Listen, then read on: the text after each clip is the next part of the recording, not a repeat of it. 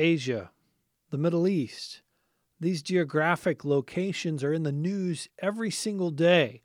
A lot of people are tempted to look at what's happening in these areas with worry or fear. But God is not afraid and He's not worried. Asia and the Middle East represent huge areas of opportunity for God to work. In 30 days, we actually confirmed 55,000 Farsi Bible distributions inside the country of Iran. One of our callers, we discipled him. So they came to his house to confiscate his Bible and take him to prison. And this authority, this uh, guy, you know, who came to arrest him, the officer became Christian. It was so powerful. Jesus never promised his followers an easy path. In fact, he told his disciples that the world would hate them. He sent them out as sheep among wolves. Jesus' words came true in the life of the apostles, and they're still coming true today in the lives of his followers around the world. Join host Todd Nettleton as we hear their inspiring stories and learn how we can help right now on the Voice of the Martyrs Radio Network. Last week, here on Voice of the Martyrs Radio, we revisited some of the most meaningful moments from our broadcasts in 2016.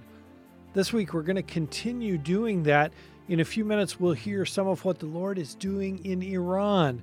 But first, let's focus on Southeast Asia. Earlier this year, we heard from Brother Sion, who gave us one example of how God is calling people to Himself despite opposition.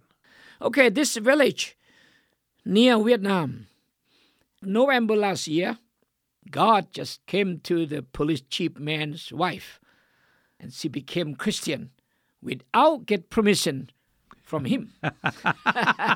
yeah. So the the wife of lady, the police chief yes, became a believer. Yes, believer. Her husband found out, and then beat her, and forced her, and threatened her to kill her but she's still persisting. I will follow Jesus. No matter, you can kill me. I'm willing to die. Then he didn't know what to do. And he went to the head village. And the head village said, You have to be oppressing her more severely. Otherwise, we will get trouble. You and I and the Communist Party member. So then he came back and beat her again and forced her again and tried to shoot her. But she still follow Jesus. Finally, they took him, went to the district governor, and then report to him and told him all detail. And then the end, the district governor said, "Be Christian. Don't kill her. Don't do that. Then the world will condemn us." Wow. Now it's not like before. It's different. And he went back and he became Christian. he joined his wife. Oh, wow. Now he is following Christ, and that whole village has been changed. Yes. More than half, as you see the pictures, full there. And then about 30 families because of this lady. Because one lady, one lady was courageous and courageous, would not give up her yes, faith. Not give up. And then led 100 people to Jesus. That's a gospel worker in Southeast Asia, Brother Sion. He's been showing us how God's Spirit can draw hearts to Him even in the middle of intense opposition. Sometimes that opposition includes prison. Bob Fu knows that firsthand. He's the president of the China Aid Association and the author of an outstanding book called God's Double Agent.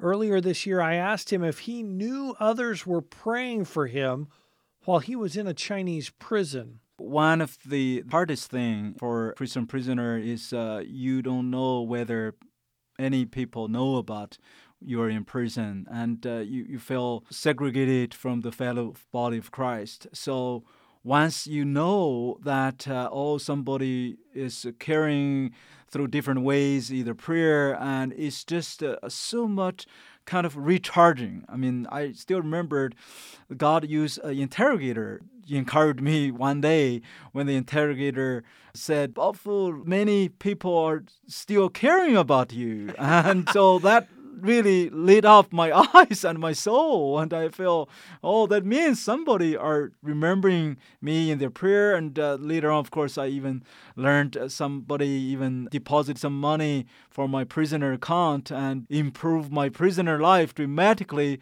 by getting some instant noodles. and that was the best meal, you know, because that give you tremendous comfort. Not only the food, but really you know you are connected, reconnected that's Bob Fu reminding us how encouraging it is as a prisoner to know that you're not forgotten, that you aren't alone. The Voice of the Martyrs wants to help you reach out to those who are imprisoned for their faith. When you visit vomradio.net, click on the tab at the top of the page that says Letters to Prisoners. That will take you to Prisoner Alert, where you can read stories of those who are currently being held for their faith and you can even mail letters of encouragement to them in prison. Again, to get involved, go to vomradio.net and then click on the tab at the top that says Letters to Prisoners. The Voice of the Martyrs also helps meet practical needs of those who are suffering for their faith. On one of the broadcasts earlier this year, Brother Sean told us about a man from Bangladesh who needed an important surgery. Brother Sean helps the Voice of the Martyrs meet the needs of our persecuted family overseas. Well, back in 2004, I think it was December 31st, Stephen was just coming home from the market. He was a pastor. He kind of started a new work in an area where uh, Christianity had not made inroads. Some radical Muslims grabbed his hands, stuck a shotgun point blank to his jaw, and uh, pulled the trigger, and then stabbed him 11 times. Oh my! And then slit his throat. No way Stephen should be alive today. But laying in a, in a in a pool of blood, you know, he said that the only thing he could think of at the time was, uh, "Lord, just give me back my mouth." Wow. And so we, uh, back in 2005, 2006, were able to to come alongside him and really get him the extensive surgeries and treatments that he needed, um, not only to save his life, but also all the nerve damage and repairs and things like that. And and and Stevens just he looks great. I mean, that's what's amazing is I I'd never met him before, but to, to see him for the first time and to see him smile and to see a handsome man with uh, obviously some disfigurement, but just a, a beautiful smile and uh, and still being able now to serve the Lord and to be able to do that relatively pain free until just recently. But some of those surgeries are starting to to deteriorate, and he's needing some more help immediately. You know, it's such a pleasure to to meet him. He was so excited that we would even show up and see him again. He was just so delighted. You know, he said, I, "You guys gave me back my life, and I just you did so much for me. I didn't think that I could ask for any more help. And the fact that now you're here offering to continue to walk with me was just such an encouragement. I just think of the absolutely we want to help Yeah. you.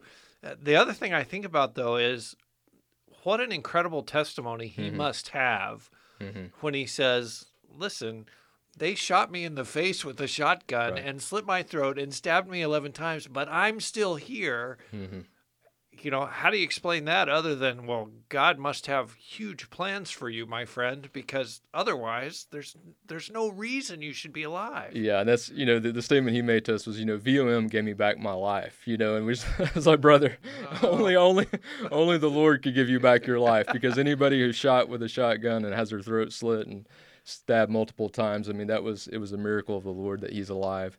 But I think what he means in that is we were able to give him back some of those things that allowed him to continue in ministry. He didn't just have to serve the rest of his life sort of on the sidelines, but he's been able to be actively involved in serving the Lord and has uh, seen a church planted in that village. Uh, again, does have favor with locals because they know what he's gone through.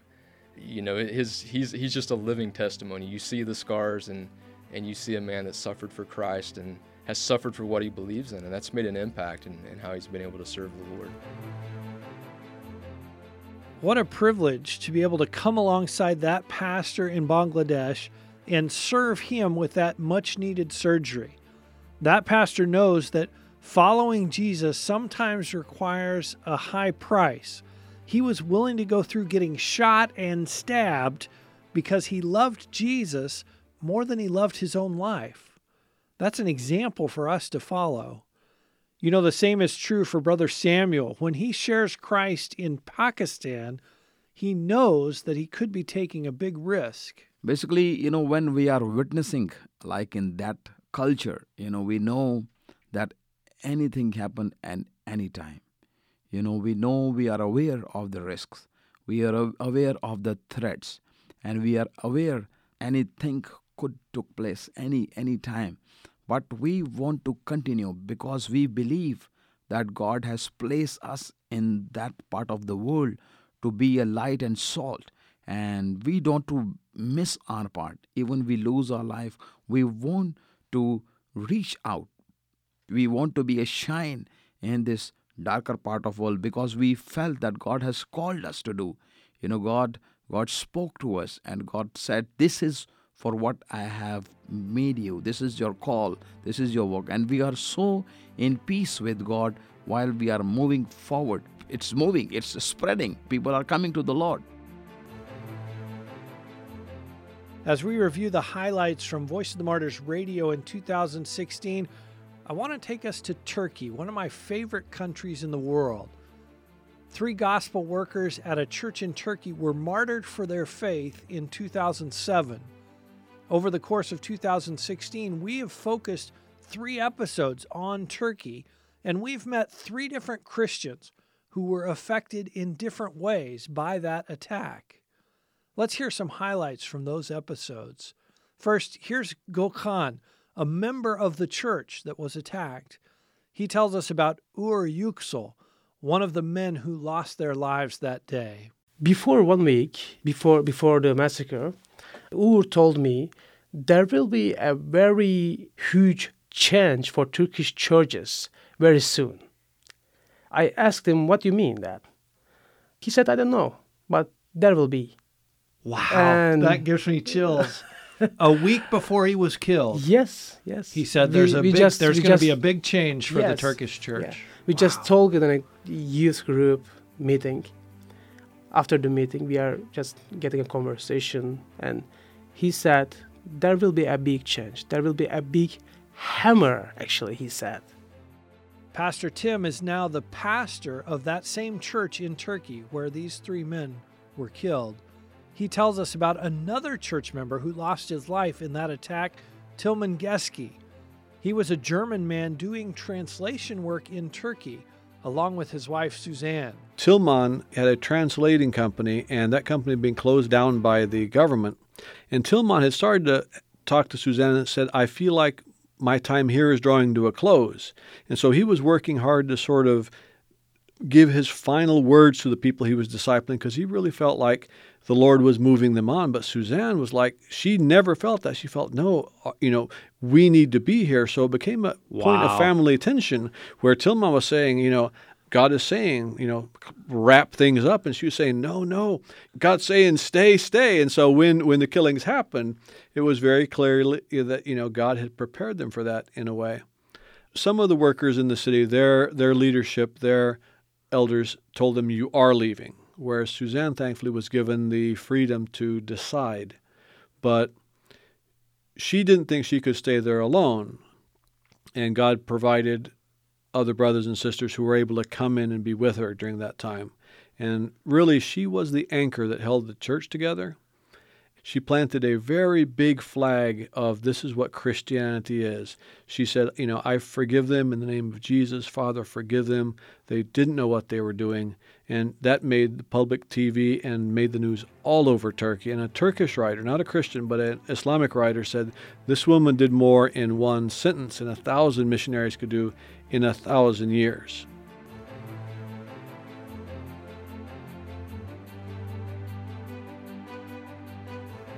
That's Pastor Tim from Turkey. He's telling us about the witness of Suzanne Geske, who publicly forgave the young men who murdered her husband, Tilmann. Necati Aydin, a pastor, was also killed in that attack in Malatya. His widow, Semse, remembers the time leading up to the attack. He was discipling his um, murderer for three months, and before he died, before he killed, we were talking together with him, and uh, he said to me, I know their heart, they are is like Judas, and I'm not trusting them, but I don't want to run away from them because Jesus, he not reject his Judas. And uh, just I will, I will be careful to not stay alone with them. But he continued love them and he never reject them. And at that day, he go to his job and he was not waiting to have them, but they just come for a cup of, tea to spend time with my husband. But they come with uh, their knife and robe and the gun, and they act, um, they searching for the truth. And at that day, they asked my husband if he liked to meet another three men to uh, teach them about the gospel. And my husband accept them with their friend. And they come to office, and uh, after a while, they start to torture him. And they, they hit him on the wall, and he fell on the floor. Uh, he was fainting. And they tried to kill him with the rope, and after a while, they cut his throat and they killed him. But Necati, he was, as I told you, he was loving his people, and even they are dangerous for him. Of course, he know because his background, uh, he, it was Islam, and he know their heart, and he know their hatred, and uh, he was knowing they are threat for him. But he went anyway. He not run away He- from them. I love what you said. He he thought they might have a Judas heart, but Jesus didn't turn his back on Judas either. Yeah. Uh, and so the willingness to go that. Semse, one of the amazing things about your story is, is the ability to forgive. Uh, I think all of us who are here, and I think all of us who are listening, uh, are just like, how could you possibly do that? Can you talk a little bit about that? How God enabled you to be able to forgive the people who took your husband from you? When uh, I heard about that attack, uh, I was not ready to lose my husband. I was not uh, planning to uh, lay down my life for Christ. I was weak person and uh, ordinary person, and I never practiced to face with that. But um, only God grace He covered us after we heard uh, that attack and. Immediately, he gave us the forgiveness spirit as he was have on the cross. And I never prayed to forgive them. I never struggled with it for nine years now. And I never worked on it to forgive them. Or the, that forgiveness never left us even one second. And we forgive them because the gift from heaven. And when uh, this kind uh, loss and attack happen, you cannot uh, do it by yourself, but only God can give you the Holy Spirit and the forgiveness from His uh, power. And that's why we forgive them.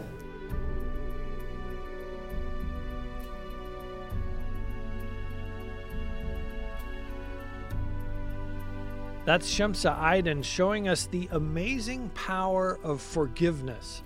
She forgave the men who murdered her husband because she knew what it was to be forgiven by Jesus. After hearing a story like that, I think all of us can learn to be more quick to forgive those who wrong us. I hope that Semse's story inspires you to show the love of Christ to the people around you, even when they hurt you or they do wrong to you in some way. I'm Todd Nettleton, and this is Voice of the Martyrs Radio. We're reviewing highlights from the program in 2016.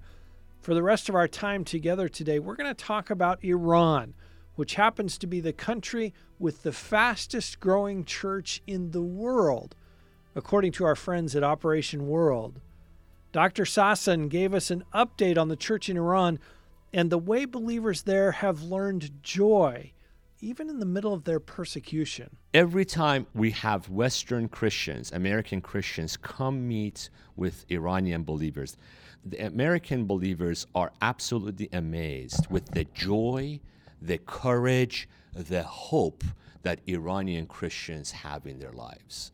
Because for some mysterious reason, which has been going on ever since the book of Acts, persecution allows people to see the reality of the presence of Christ in the midst of their struggle. Christ meets them and comforts them and gives them courage and hope. So they learn to trust God more. They learn the power of Christ to forgive their enemies, to bless those who are cursing them and persecuting them. Jesus did say, Blessed are you.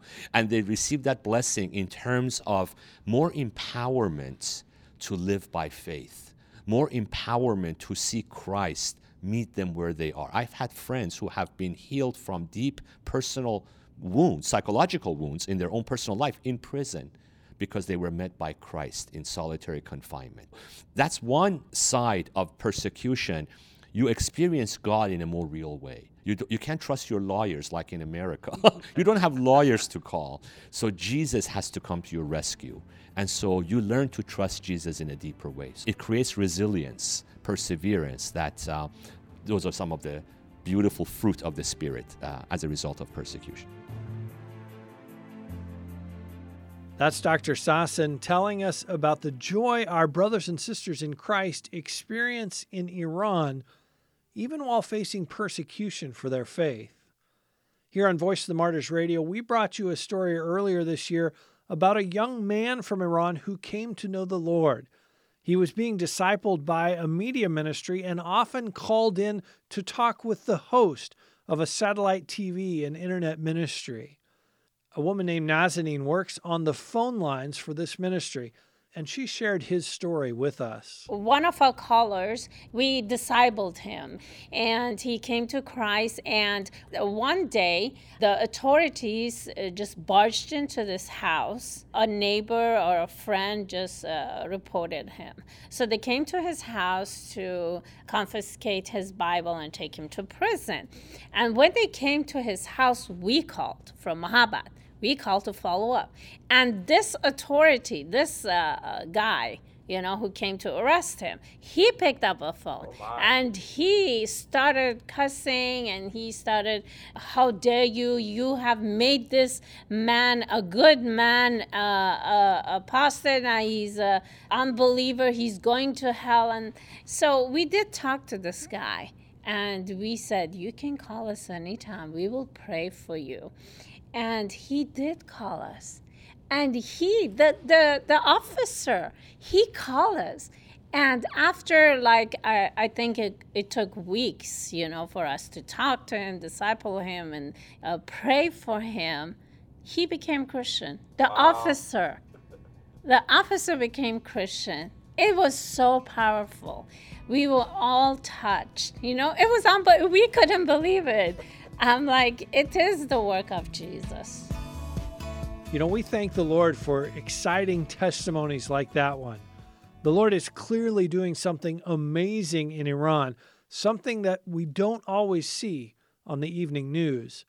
You know, here at Voice of the Martyrs, we celebrate what God is doing in Iran, and we're working to send Bibles into the country in lots of different ways audio Bibles, printed Bibles, and digital Bibles.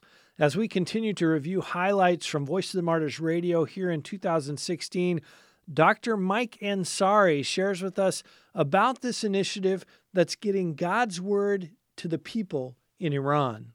Most of these Iranians that are tech savvy are connecting to Facebook, Twitter, social media, despite the fact that in their country there is a very strong internet filter. So, an average person cannot bypass Iranian filter and access, let's say, YouTube. So uh, the question was, uh, there has to be a way for these guys to be able to bypass it, and they're connected.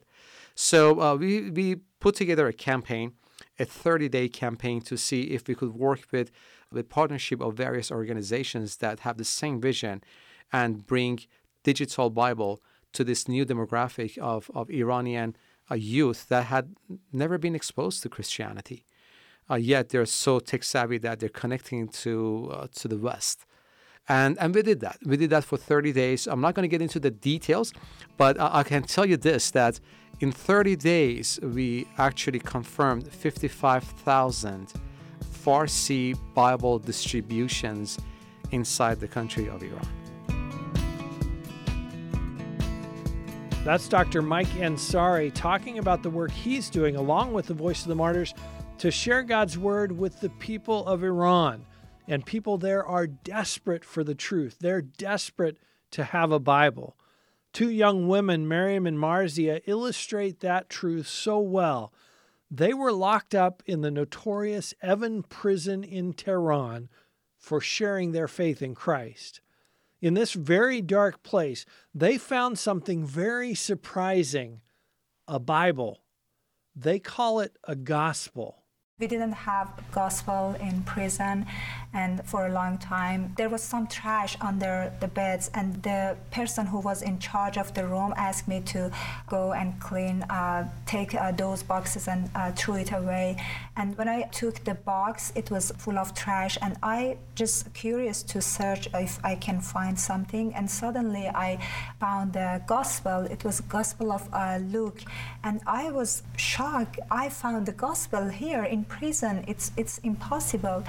Very fast, I uh, hide it and I went to my bed. And when I opened it, I saw a signature uh, in that book. It was uh, from uh, a bishop. Bishop. Yeah, uh, it was from a bishop who was in prison years ago. Yeah, yeah. ten about I think uh, ten, years, 10 ago. years ago, and it was very interesting for me because he he was a man, and this gospel I found it in women wards, and and I was thinking how this gospel came to a women wards, and it was from uh, 10 years ago. And after that, I shared this with Maryam, and we both uh, we were so thirsty to read Bibles because for a few months we didn't have Bibles, and we both read it. Then we pass it to other prisoners because we evangelize them. And I remember at that time I, I talked to one uh, one of my uh, friends, and she she had this passion, this uh, wishes to read Bibles, to see Bibles, and uh, she was talking to me about this. I wish I could uh, see a Bible, and when I gave her to read it, she was shocked too, and she would just start uh, crying. And uh, after that, we asked them to pass uh, each other to read the, that gospel, and it was really a miracle. We've been hearing the story of Maryam and Marziyeh imprisoned 259 days in Iran for sharing their faith in Jesus Christ. I want to encourage you to go back and listen to Maryam and Marziyeh's full story, which is amazing. You can do that when you go to vomradio.net. You can listen to every past episode of Voice of the Martyrs Radio, including all the guests that you heard today on this best of 2016 version of the program. You can also subscribe to the VOM Radio podcast so you never miss an episode of VOM Radio. Again, all that is available on our website, vomradio.net. And while you're there, hey, send me a comment about which of the stories this week most inspired you as you launch into 2017. I want to wish you a very happy new year. I hope you're excited about what God is going to do in your life and through you in the lives of others in 2017. We want to encourage you and inspire you every week throughout 2017. And I hope you'll be back for more inspiration next week here on the Voice of the Martyrs Radio Network.